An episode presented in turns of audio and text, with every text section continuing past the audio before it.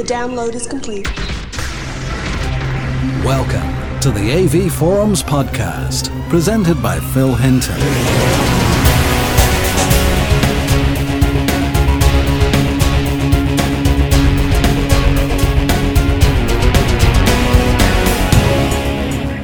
Hello and welcome to the Home Centre podcast for January. We're coming to you live from Las Vegas.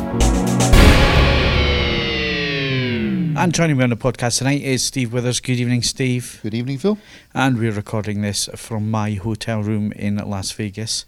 Um, it's been a long week, uh, another CES. So I guess the first question um, did it live up to expectations in terms of our predictions on 4K? Well, in a way, yes. Certainly, there were a lot more 4K TVs on offer from the various manufacturers.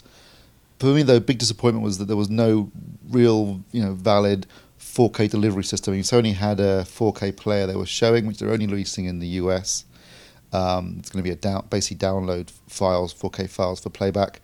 I think they're also giving some kind of um, 4K player to people who buy their 84 inch 4K TV that will have some movies um, pre-loaded onto it. And Red, Red, the makers of the Red Epic camera were there with their Red Ray player, which again is also uh, uses either USB or download.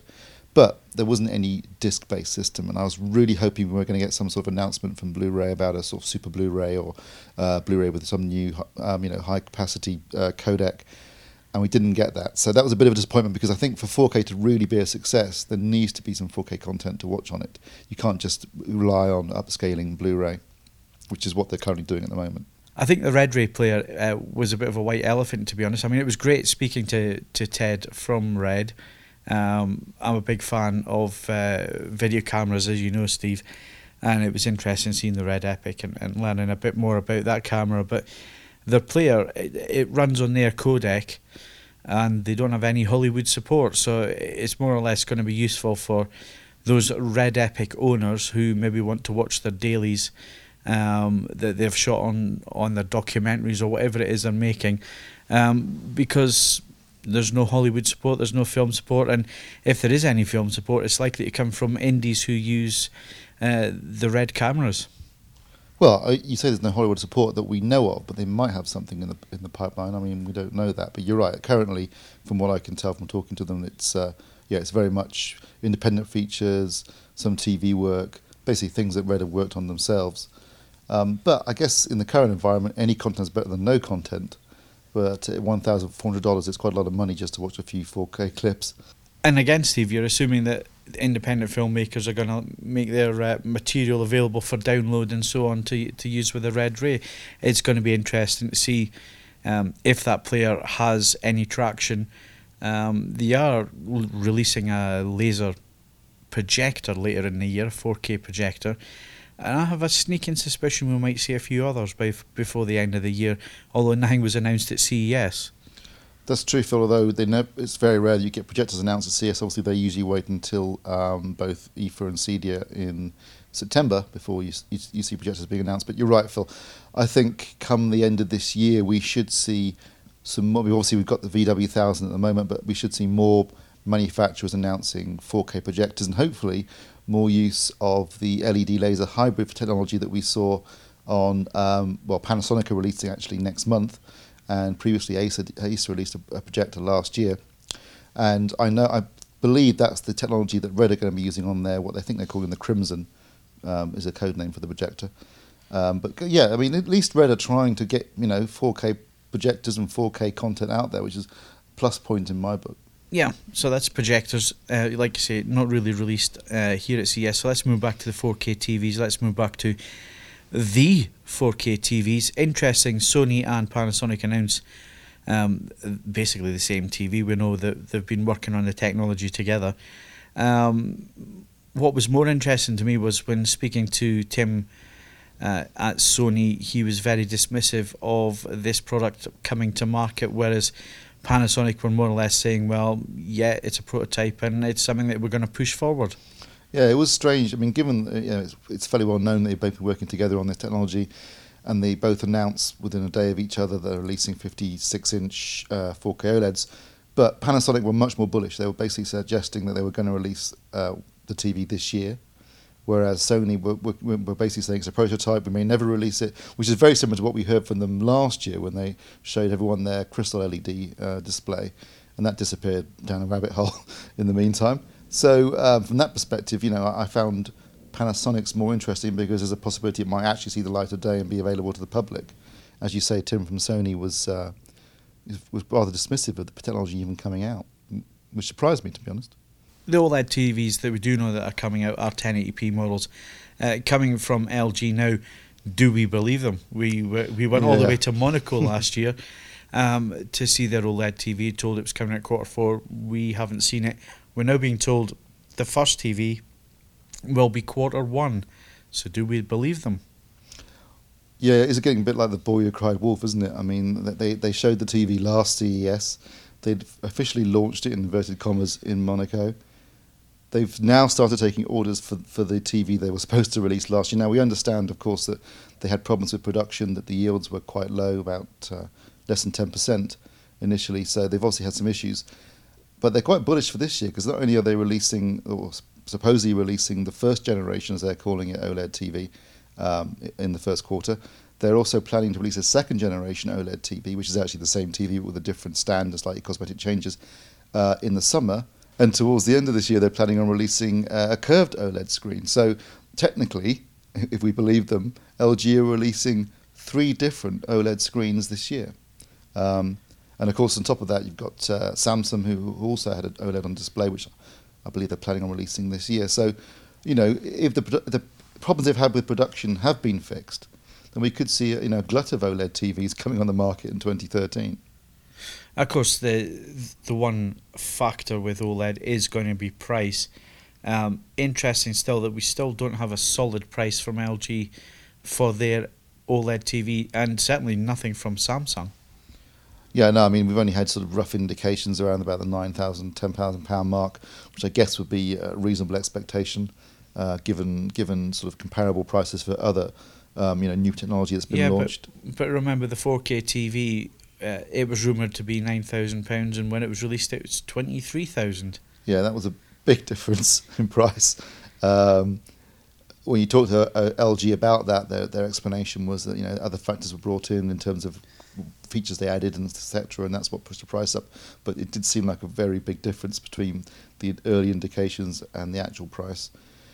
But um, I think that you know, you know the, the prices that we've we've heard um, off the record have, have been roughly consistent. So I would expect it to be around about that, which is a lot of money, you know. But but when you see them in action, um, you know, no question, it's money well spent in terms of performance. Uh, you know, seeing them again this week has reminded me just how good they can actually look. You know, the, the, the blacks are just totally black. You know, it's absolute black with with a very bright image. You know, a, a vast uh, dynamic range, awesome contrast ratio. You know, beautiful colours. They're four millimeters thick, incredibly fast response times. I mean, assuming they can make them in any kind of large numbers, then uh, it's going to be a real, a real killer killer um, technology once it actually comes out. Now, of course, the other thing that we don't know is is what the inherent flaws in the technology are going to be. Now, some of the trade shows that we've been at when we've seen uh, OLED TVs, uh, we have seen what looks like image retention and so on. So, yes, it, they look absolutely fabulous in terms of black levels and, and dynamic range. But uh, I, again, I guess we have to not only give a word of caution on uh, the expected prices of these units, but also in terms of technical issues that we don't quite know about yet until we get them in and test them. It's true, Phil. I mean, I, I was looking for any image retention this week, and I can't say I saw any. Um, but clearly, given these things, and you know, certainly in the case of LG's OLED TV, over you know over six months behind its initial release date, um, you know they've obviously had some issues with these TVs. Now, hopefully, they were rather more to do with production than they were to do with performance. But uh, you're right. until we actually finally get a working released model in for review, it's all just speculation at this point.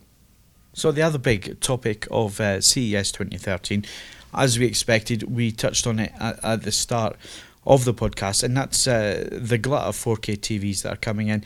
and um, every manufacturer, even the Chinese uh, manufacturers, had their versions of 4K panels on show. Um, it's now pretty old technology when it comes to old veterans like us going backwards and forwards to these types of trade shows. Um, but in terms of the, the, the 4K TVs, which one um, really caught your interest? And if you say red, I'm going to punch you. they they didn't do a TV, so I can't say red. But they did, though. I would have. Um, no, but basically, you had uh, you had you, you had LG with their 84 inch, which we've already, of course, seen um, both at last year's show and, and we had it in for review for Christmas, um, and very impressive it was too. Then you had their new uh, 55 and 65 inch uh, 4K TVs, which are coming out, I think, in the summer. Um, you then had uh, Sony with an 84 inch that they also released last year, and their new 55 and 65 inch TVs. And you had Toshiba with an 84 inch and a 65 and 55 inch TV.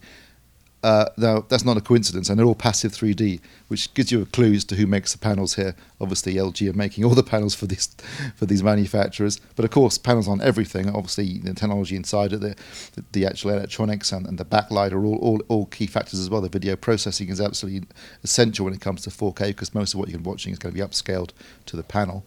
Um, so, so, so, looking at the, at the different uh, manufacturers, you know, they all looked great basically. I mean, with native 4K content, they all looked fantastic. Uh, I thought the Sony's were very attractive. The, the new 55 and 65 inch TVs I thought were really nice looking TVs. Um, I also thought that the uh, Toshibas looked particularly good because they were using red content in the demo. Getting close to being punched. but um, uh, yeah, no, I mean uh, uh, they they all look fantastic. Then of course you had um, Samsung uh, who did show a, 4K TV last year, but it was a prototype. And then there was all this hype before the show. The adverts on TV and everything about changing the future of TV, and you're thinking, blimey, what they're they going to release? This, this sounds interesting. And what did it turn out to be? A 4K TV, which, with all due respect, isn't that earth shattering anymore. Um, it was uh, there was an 85 inch, I think a 95 inch and a 110 inch. They were big, big TVs, and because they were so big, they had their new what were they calling it? Timeless gallery design. Um, which I thought looked like uh, an easel or you know a blackboard in, in, in at school. Um, ugliest TV I've ever seen in my life, if you want an honest opinion.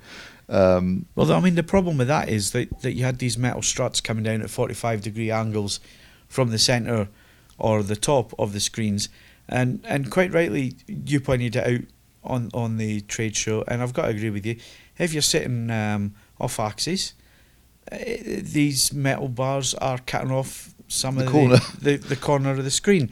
Um, so uh, you're going to have to watch them pretty bang on, straight on, and, and not from an angle uh, unless you want to cut off uh, sections of the picture. Yeah, I mean, because of the nature of this frame, they can't be swiveled, so you have to be sitting directly in front of them. Uh, otherwise, as you say, Phil, you're going to miss bits of the picture. Uh, I just, it, it, it, was a, it was a very for me, I mean, some people were actually, some people we talked to loved the design, not just Samsung. I mean, people that even other manufacturers were going on about how great they thought it was, and that's a, I guess that's their opinion. Personally, I thought it was terrible. I, I didn't didn't understand it at all. To me, it just seemed like a, you know, a very strange. Because I mean, the, it was at an angle unless you, you swiveled it. I, I don't know. It just seemed like they were just trying to be different. To be fair to Samsung.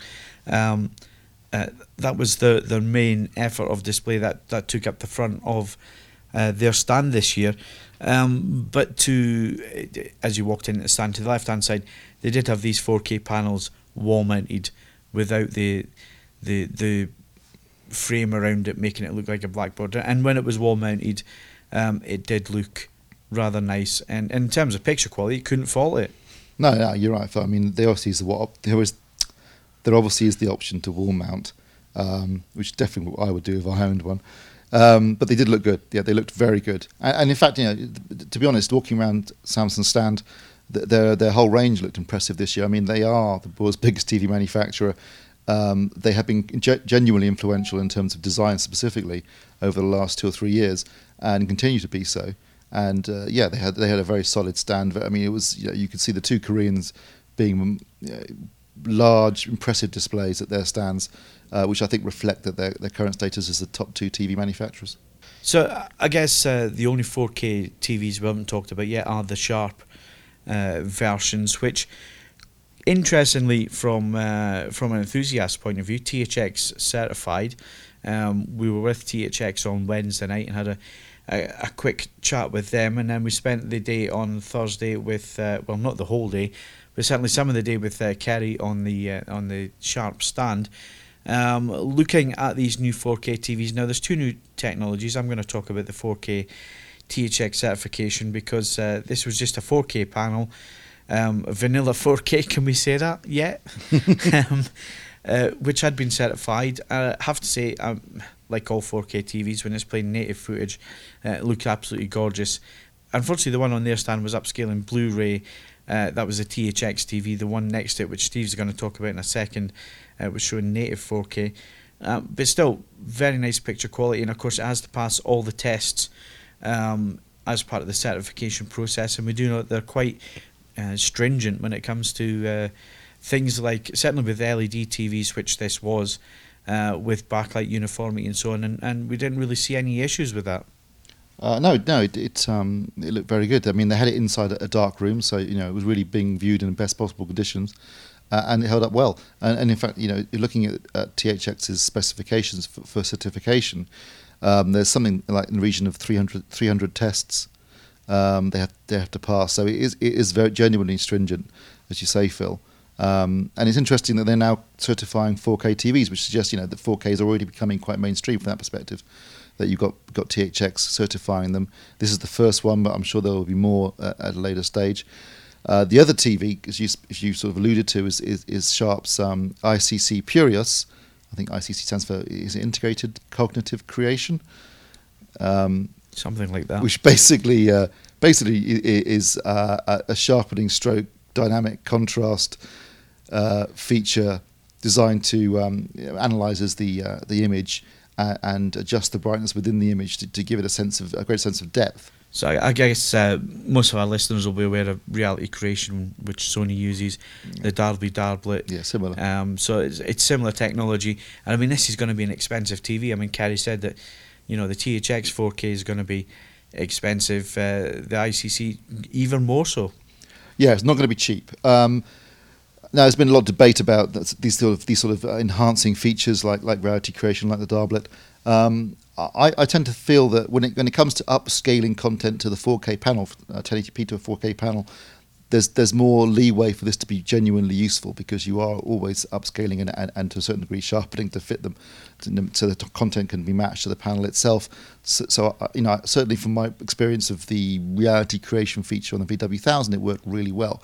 Whether you agree with doing that on a on a 1080p uh, panel with 1080p materials is a different story. I'm not so keen on it. I didn't find it quite so effective on the HW50, for example. But uh, certainly, uh, looking at the demo material they were showing in um, in the same dark room with the THX certified 4K panel, uh, it looked really impressive. Definitely um, technology worth watching. Okay, so we've been talking about new technology. Before we go any further, um, you probably noticed that uh, obviously my voice is starting to go. Steve's is uh, getting there. Um, it has been a long week, and let's quickly talk about the show, Steve, because I don't think people realise if you haven't been to CES, um, just how big this show is. I mean, it's over uh, 1.7 million square feet. it's 1.9 1.9 million. million. Okay, so just to explain it to you, if you've ever been to uh, somewhere like the ExCeL Centre um, or the NEC in Birmingham or some some place like that, um, times it by five, and I think you're only just starting to get to uh, the same size of halls that are used. And then obviously the show breaks out of the halls into various hotel uh, conference centres, various hotel suites, and so on. It's a massive show. Yeah, to put it into context, um, the total amount of floor space at, at the at CES 2013 was equivalent to roughly 37 football pitches. So is that American football or our football? I think it's American football pitches. I don't know how different they are in terms of actual sizes, um, but a, yeah, a lot. It's, it's massive. I mean, as you say, Phil, you've got three hu- huge halls at the convention centre. You then got stuff spreading, spilling out into hotels like the Venetian and the Renaissance. Um, you know, there's, there's, a Sands Expo next to Venetian as well, which they use for keynote speeches and that kind of stuff. It's just gigantic, and I, I did try and talk about this a little bit in my blog. I didn't mean to come across as a whinger. All I was trying to do was uh, give people an idea of, of the amount, the, the, sheer scale of the show, the amount of people that are there, 150,000 people coming over the four or five days, uh, all the press, all the manufacturers. I think it's something like 20,000 new products are launched. Um, you know, just given that, that there's so many people crammed into one area, even though it's a large area, you know, you're, you're, constantly battling crowds. You're trying to get through crowds to get to the stands. You're queuing, to, uh, you know, to do anything. Queuing to get on buses, queuing to get on taxis, queuing to get on the monorail, queuing to get to the stands, queuing to get into press conferences, queuing to buy food, queuing to go to the loo. Um, you know, when we're, we're, trying to shoot videos and people are you know, milling around. This year we took a different approach, I think, from last year and the year before, where where we, we tried to sort of you know get the shots perfect and people walked in front of the camera, we had to stop and retake. This time we just kept shooting which I think gave it more of a, a more dynamic feel, but also probably gave people a better idea of just how busy and crowded it is. I, you know, and it, it, can be quite tiring, can't it, Phil, over the five days? Well, if like me, you fall down the stairs two weeks uh, before you come out to CES um, uh, and damage and, your and legs, can't get to CES, and then can't get to CES because they've overbooked your flight. Uh, so you turn up on time, you go to check in, and they say, "Well, sorry, we've uh, double sold your seat." Um, and having to wait in London while you go out to Vegas. Um, when you should go out to Vegas, and I've got to wait an extra day to get out there with the camera gear and everything else. It means that we're chasing our tail for the rest of the week, which we have been. Um, but we got there in the end. I mean, this is now it's ten past eleven on Sunday evening. We fly back tomorrow at the time we're recording this podcast. It's been a hectic week, and uh, when you got all the camera gear and everything else to carry, you've got people bumping into you, you got a queue for everything surprising we get anything done when we come out here. And we're not whinging when we say that because it is enjoyable. The experience is enjoyable once you get here, once you get to the stands, once you push people out the way so you can actually see the product. Um, it's good fun, but everything else in between, um, I'm I'm not going to say it's a chore, but it's a challenge. It's definitely challenging covering the show when there's just the two of us, uh, and and as you say, it's so vast. I mean, that tends to be the reason why the coverage top popular topics like TVs, um, you know, uh, Blu-ray players, uh, the, the, audio video equipment, because uh, there's so much here that you, you, just, you literally, with two of us, we couldn't physically cover it all. Um, and so we try to concentrate on the things we know are going to be popular on site. So you know, we know that manufacturers like Panasonic and Samsung are going to be popular, so it's best to at least at least cover them in some detail.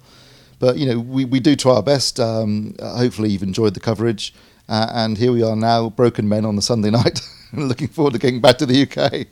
That's the size of the show. Let's move on to products that we are going to be able to buy. Uh, not only that, but able to afford. Um, so normal TVs. I can't believe I'm calling a high definition TV a normal TV, but there you go. With the way things are moving in the market now, uh, plasma.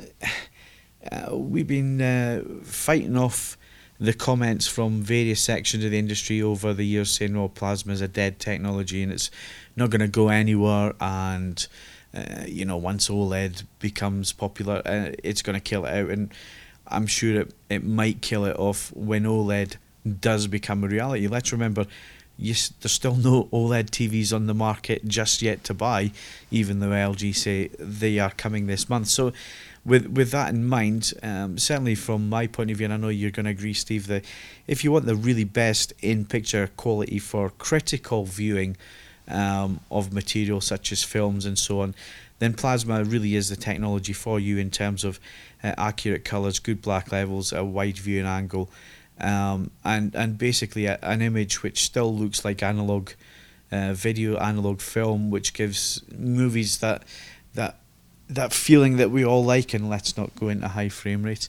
Um, so, with all that in mind, uh, plasma TVs, LG didn't have any this year. Um, I think they, they had two tucked away on the stand, which I missed. I only know they're there because George told us we were they were there. Um, so that kind of left Panasonic and Samsung now. Samsung, bit of a dark horse over the last couple of years. They have produced uh, some really good plasma TVs at really reasonable price levels, um, and I guess the the the only thing that you could point to the Samsungs certainly in the past was that the blacks weren't quite as good as uh, the Panasonics, and maybe they were lacking a little bit in color accuracy when compared to the Panasonics. But when we saw the F eighty five hundred um, I think both of us stood there and said, oh, "Wow." Yeah, that was uh, that was a surprise. I mean, you, as you say, Phil, um, Samsung have been uh, delivering some very solid plasmas over the last couple of years. In fact, last year I reviewed the E8000, and I thought it was a superb TV, really good, one of my TVs of the year, in fact. Uh, this year, seeing the F8500, um, not only is is it a, a really uh, really striking design, um, which you'd expect in some respects from from Samsung, thank God it, they've got rid of the quad foot. It's got it's got a more sort of well, uh, it's not an unusual stand, but it's a, it's a much more traditional stand in the sense that you know it covers the length, whole length of the chassis, but it's made of metal, literally made of metal. Gunmetal design, uh, looked beautiful, and as you say, they, they've they've been working on the panel, and that is now apparently four times darker and two and a half times brighter uh, than the previous plasmas they've been making, which which, which if, if true, suggests you know, an, you know a massive dynamic range there. And um, you know the black levels are pretty good last year, so if they're four times better this year, then, then we could be looking at something that can genuinely uh, compete with uh, Panasonic at every level here. Because you've also got their full feature suite in there, you know, built-in cameras, all this sort of stuff. So, you know, that, that that's a real contender, I think, for you know TV of the year next year, uh, this year, sorry. Um, but Pan- Panasonic, you know, not to beat, are not going to let their crown go lightly, are they, Phil?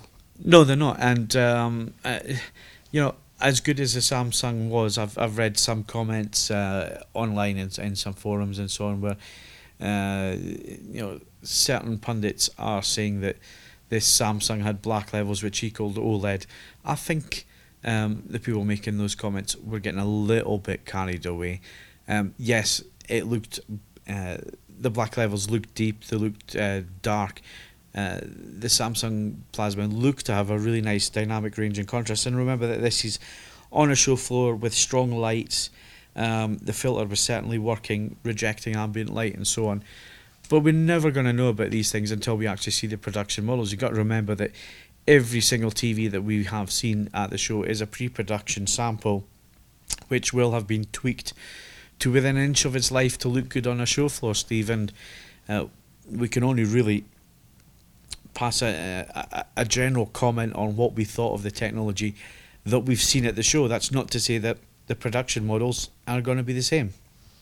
Yeah, that's true. I mean, one of the most commonly asked questions we get is, you know, what did it look like, you know, at the show? But unfortunately, those aren't the best conditions to, to really judge picture quality on anything because, as you say, Phil, you know, you've got lots of ambient light. Uh, you know, you don't know what, what material's being played, where it's being played from. You know, whether it's standard definition, high definition, or, or you know how compressed it is. There's so so many variables how the TV's set up. Uh, you know that you can't really make an informed judgment on, in terms of genuine picture quality. All you can do is give initial impressions.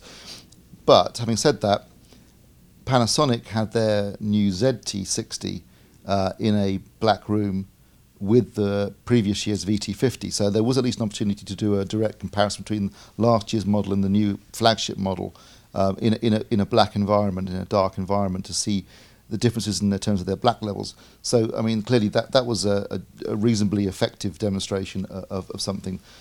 Uh, and certainly in, in that, you know, when we looked at it, the blacks looked really, really black. I mean, it's one of those times when the black wall behind the TV and the black image that the TV was showing, you couldn't tell where one ended and the other one started, which is a phenomenon I've only seen previously uh, on the Kuro.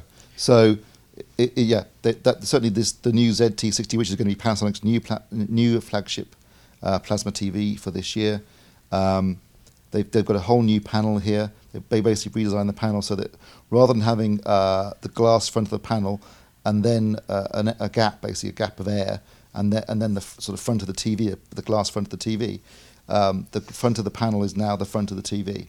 Um, so the ambient the, the, the, the ambient filter goes onto the front of the panel. There's no gap of air effectively, which means that the light rejection should be vastly improved on this new ZT60. And certainly from what we saw in the, in the demo, it, that appeared to be the case.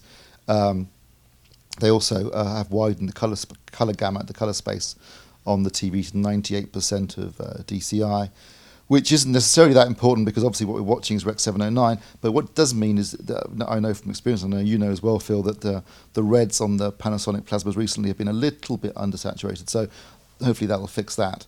Um, it's also got what, about thirty thousand gradations, and uh, G- it- gradations of what? yeah, I don't know. Didn't say. It said super gradation. Actually, was the term they used. Yeah, and I mean, it, it's all very well um, us talking about this, and obviously the the demonstration that we saw. We got to understand that this is a demonstration on Panasonic's terms, not our terms. So. Um, you got to give them a little bit of trust when you walk in. How much trust you give a manufacturer is obviously down to the down to the individual, and I'm pretty skeptical when it comes to these things. And I have to say that certainly in that demonstration, yes, it looked very good, but also uh, let's not forget that it, it looked like the colour control had been turned up, and there was definitely uh, some sharpening going on there to differentiate it between the, the VT50 that was sitting next door to it. And again, let's not forget that two years ago, um, two years ago, three years ago, when the, the VT20 was released, um, when we initially saw the VT20 on the stand in a dark room, it looked identical to a Pioneer Kuro. I have a sneaking suspicion that it was a Kuro panel in a Panasonic uh, body because when we saw it at the convention in February, it looked different. And then when we saw it when it was released as a production model, it looked different again. So, you know, um, yes, impressive, but a big pinch of salt uh, also to be taken with uh, these demonstrations. Um, what else are they doing? Well, they've got the VT60, which is looks like just a refinement of last year's VT50, and they have the ST60, which again appears to be a refinement of last year's ST50. No GT series in the States, although Panasonic suggested that might not be the case in Europe. We'll have to wait and see. As you said, Phil, there'll be the uh, European convention in February when we'll get the full specifications and models uh, for Panasonic for Europe. So uh, until then, it's it's well, we've got to go on with the US models, but um, certainly. I- I'm, I've been one of the people that said plasma's dying, dead, it's going to be gone soon. But obviously, when I said that, I didn't realise that OLED was going to take forever to turn up. Um, it, looks like Panasonic are still, still at least. I know they've announced that they probably won't be doing any more R and D into, into plasma going forward, but uh, it could well be that this, you know, the ZT60 could be the last hurrah uh, as far as plasmas go. And it looks like Samsung at least are, are going for it one last time. Um, I, I'm guessing that come next year there'll be far fewer on display, and within a couple of years um, there'll probably be a lot less. But, uh, but yeah, I, mean, I think it's, it's still a good year for, for plasma. I'm excited, looking forward to seeing them, and um, you know, I, I reckon uh, for the for the fans of plasma out there, this could, could be a you know a really a vintage year for um choice. Yeah, you sound excited about it as well. Um, is OLED gonna gonna come along as quick as as we're making out there? Who knows? Um, we, we Well, should. well, Panasonic seem to be quite bullish about their new printing process. I'm not quite sure what that means and how- you But- make a pla- an OLED. But are, are they doing that because um, the technology is good, or are they doing that because they know they have to absolutely slash their budgets and how much they're spending on development? Uh, so they're just talking it up because they have to make major cuts and they have to move on. Well, that's a possibility, and we'll come back to Panasonic's uh, strategy in terms of uh, production uh, when we talk about LED LCD.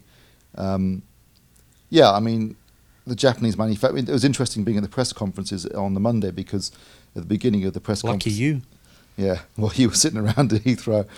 Um, the, the the Koreans were going on about how successful they'd been, how much money they'd made, whereas the Japanese manufacturers already started their press conferences by sort of sort of apologising for a terrible year and how they were going to turn a corner and things were getting better and they were cutting costs and they're cutting inventories and uh, you know they were um, producing uh, products more, more more, you know more more cost effectively. Uh, so that I mean that's not a surprise. Obviously, it's been a fairly rough year for all manufacturers, I think, but particularly for Japanese ones of late. Um, so a lot of what they say at these press conferences is for the ears of the analysts because they're there too, financial analysts at, at, at the show, uh, just as much as all the journalists and the manufacturers are. And uh, you know they're trying to tell them that everything's going to be better, and that, you know they're going to write back to their investors and say that that Panasonic and Sharp, whoever it is, uh, you know, is, is, is, has turned a corner is making is going to become profitable again. Whether that's true or not is another issue entirely. That's why Panasonic and Sony are, obviously going to start sharing costs, uh, production costs when it comes to new tech like OLED. Although Sony seem to be lukewarm, whereas Panasonic are, are a bit more upbeat. But is is that just on the face of things, just to uh, move people along and fool people into thinking that that, that they've got to talk things up because um, otherwise, uh, you know, the amount of losses that they're making, they can only make those sort of, sort of losses over a number of years before they have to turn around and, and, and give it up. And when you look at the Chinese market as well, and that was a big thing at CES was the amount of Chinese manufacturers that were showing off what would be considered quality kit. Uh, it looked very Samsung-esque in design. Um, a lot of the panels are obviously LG panels that are being used in this, like the 4K panels that they were showing off. I mean, everybody's using LG panels for that, but um, even the the sort of run of the mill LCD LED TVs, they had a very similar look to them, but obviously these are going to be a lot cheaper than even what the Koreans are, are, are pushing out at the minute. And let's not forget that you know the, Chinese economy is is growing all the time. It's got, about to become the world's largest economy. Um, you know, could we see what's happened with Sony and, and Panasonic and Sharp, etc., start to happen with LG and Samsung as these big Chinese workhorses move on and move into the into the field, which they seem to be really confident uh, that they're going to be able to produce the goods to compete.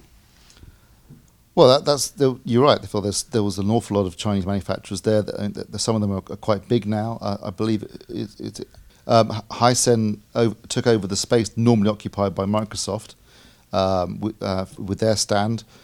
Uh, you know, they're they're the biggest manufacturer in China, and as you can imagine, that's that's a big market. Um, very, very, you know, these, these are definitely up and coming manufacturers. We're going to have to watch out for them. Of course, you know, the Japanese and Korean manufacturers actually make their TVs quite often in China, so they're also benefiting from economies of scale and, and a cheaper workforce. But I think Hisense just didn't, didn't they show a, a, a, transparent 3D TV? Yes, they did. Um, you know, they, they were showing just the same technology that all the big major brands were showing.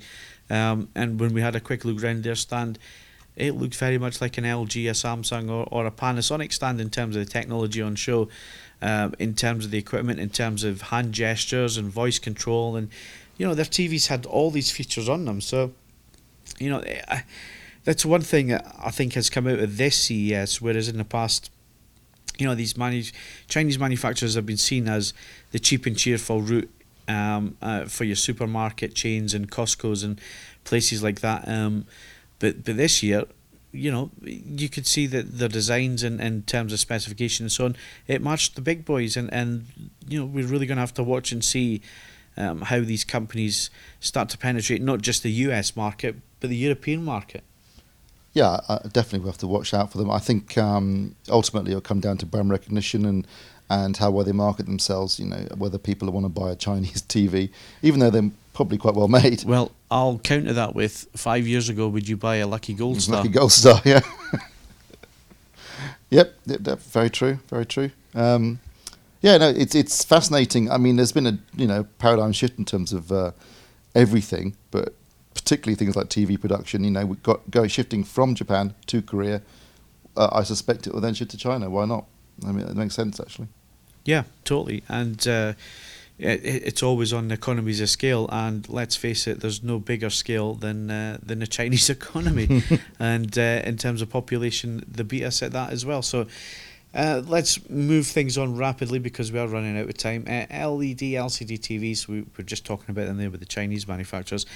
Um, in terms of the best ones that we saw, I've got to say, um, again, we really liked them last year. Um, and unfortunately the the screens that we saw last year at CES didn't quite make it into Europe, and that was the Sharp. 8 series and 7 series, which we saw last year, we were really impressed with. Got to say, not quite as impressed with the Elite line when we saw them last year. And um, funnily enough, the, the one in any dominant position on the Sharp stand this year, they were very much concentrating on the uh, run of the mill. But when we say run of the mill, we're talking about screen sizes from 60 to 90 inches. Uh, uh, really making a name for themselves in big screen uh, LED, LCD TVs. Um, when you're talking about edge lighting, of course, the worry kicks in there that when you're talking about an 80 inch TV, can it actually get a uniform backlight? But I've got to say, from what we've seen on the show floor, and again, you know, everything that we've talked about and, and gone on about previously about don't take a big pinch of salt with everything you see on a show floor, they were impressive, really impressive. And um, we found this last year, and let's hope that the uh, certainly the big, bigger screens uh, and the full backlight LED screens will make it to Europe. Yeah, Phil, um, you're right. We, we were impressed last year, and a few of them didn't really. Sh- uh, there, there, were a few reasonable large. Like, I, mean, I think Series Seven definitely hit the UK market, but uh, I'm not so sure about Series Eight. This year again looked really impressive. First of all, they were showing dark material on their um, on their demo demos on their on their LED LCD TVs. If you went to most of the other stands, anything that was an LED LCD TV was very always bright. So, for example, on the Panasonic stand, if it was a white background, it was an LED LCD TV demo. If it was a black background, it was a plasma. Whereas at the Sharp stand, they showed you know a multitude of different types of demo demo material, including very dark material. And looking at it, you know, the backlights to me looked very uniform. There was no hot spotting, bright parts, you know, sort of bright corners. Um, and that's even with the TVs. Some of the TVs, particularly their very big Series 9 TVs, use um, uh, full array backlight. Um, but even the ones that are using edge, edge LED lighting look, looked really good. Uh, really, really impressive lineup, actually, I thought. And they have made a bit of a niche for themselves with the big screen sizes, particularly in the States where people have got much larger homes and, and, go for the really big TVs. But even in the UK, TV screen sizes are increasing. And uh, and I think you know, Sharp have done a great job. I, I had a chance to review what their 60 inch, it was an entry level, £1,000 for a 2D uh, TV, 60 inch screen, really good performer. I, I think that Sharp, you know, they've had the difficulties, obviously. We talked about that previously. But um, I think they're one to watch generally if we get them in the UK. If, yeah, if we get them at all. And uh, you know, we've we've had these issues. I mean, we had the same issue with with Sony last year, and they keep saying that the 950 was never a, a UK model. Um, the H950, which was released everywhere else, it was the high end model, um, and it never came to the UK. So. It, it seems to be funny because on the other flip of the coin, you've got Panasonic who are making the reference status TV. I wonder where they got that, that phrase reference status from. Um, with the ZT. Now, you know, our members on AV Forums have been saying for a long time, look, um, we understand the the pioneer concept with the Kuro was it was an eight thousand pound TV that was sold for four thousand pounds. You know the c- components that were in it, the technology that was in it, um, really made the TV. And and enthusiasts have said, look, we want an enthusiast TV. They've done it this year. They've taken a really brave step. But, but certainly when we were talking about the, you know the economy earlier on, and how much money these companies are losing in terms of the television departments. A very brave move from Panasonic to release the ZT60 because it's it's going to be more expensive than the VT60. Um, it has the looks. Will it have the performance? And will it persuade people to go from uh, from a possible VT60 purchase and, and add the extra money? Because we had this problem last year with the ST50. Um, it was so good that, that a lot of people were saying, well, why should I buy a VT50? So um, well, that's why they dropped the GT, wasn't it? Because it was taking away sales ex- from the ex- VT. Exactly. So, you know, it's a brave move to make, and it's going to be a premium screen. And I'll be interested to see what the forum members think of that. Um, I'm sure there's going to be open days with, with certain dealers and so on where they can get a chance to see them side by side and be interested to see their point of view. I mean, obviously, we're going to get them in for review and, and assess them properly, but um, again, it'd be interesting to see what they think there. So, is there still a market for premium screens? Definitely, I think there's a market. I mean, anyone who reads the forums will see that there's there's a, there's a real market out there it, it, amongst the enthusiasts. I think people are prepared to pay good money for for for a really good TV. I mean, when people are going out there and buying the the VX300 as an alternative um, to, to to any of the other plasmas on the market now, so, then that's a professional monitor um, with no, no tuner, no smart features, and they're paying six, seven thousand pounds for it. Clearly, that there is demand for just pure performance, and looks as if that's kind of the approach they're taking with the ZT60 because it doesn't actually have a lot of the features that are on the VT60. It doesn't have the built-in camera and this kind of stuff. It's very much about picture quality first and foremost. Uh, you know, almost as if they they're going along the same lines as their pro monitors in the sense of you know everything. What, what's most most important is, is how good it looks uh, and how it performs, and the rest of it's all you know incidental.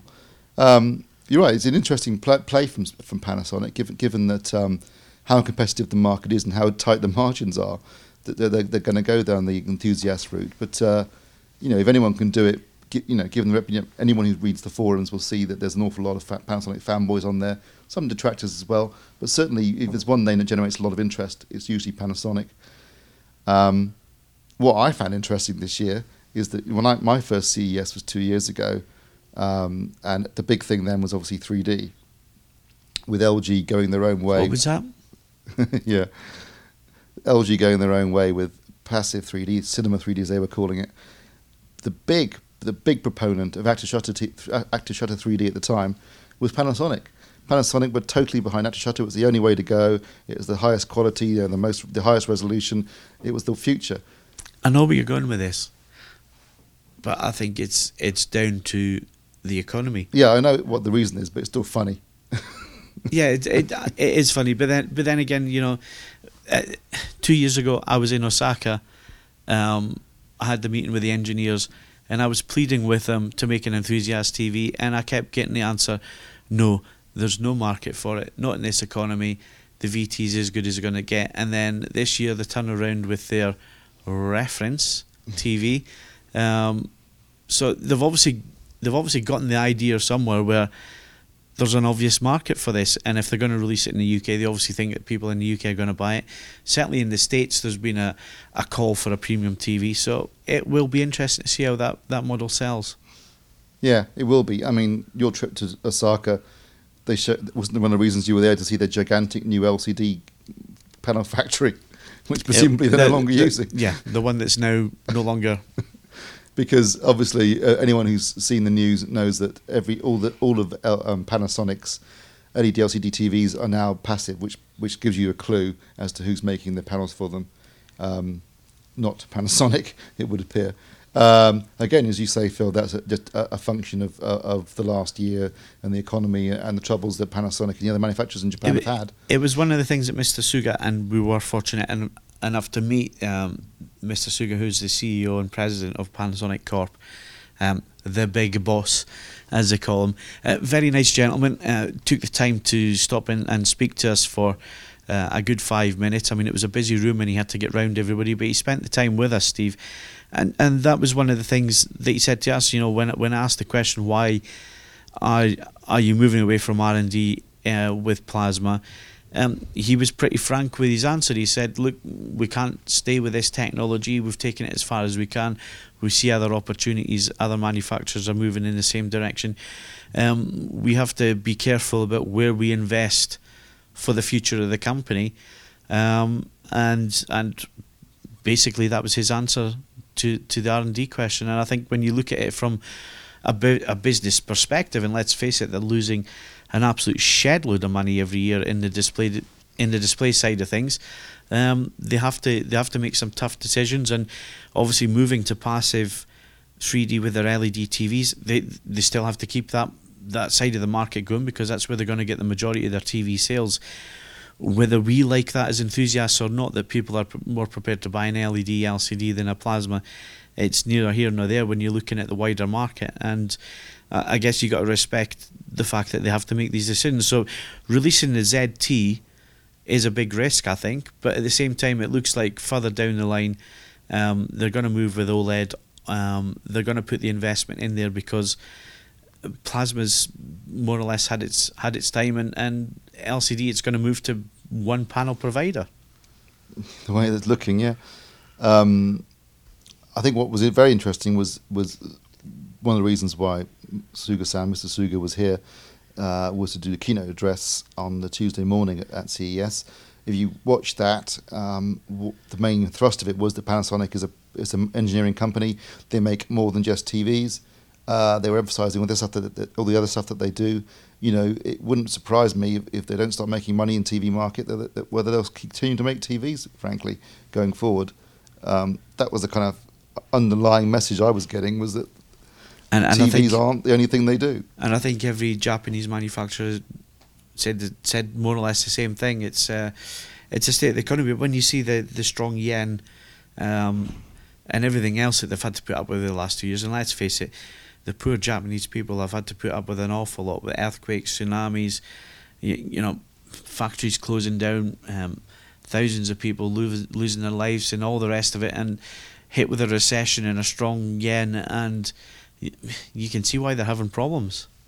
Yeah, absolutely. Um, it, it, has been tough uh, for the Japanese manufacturers. They've had, you know, very, as you say, there's there's tough competition from Korea. There's even more competition coming now from China.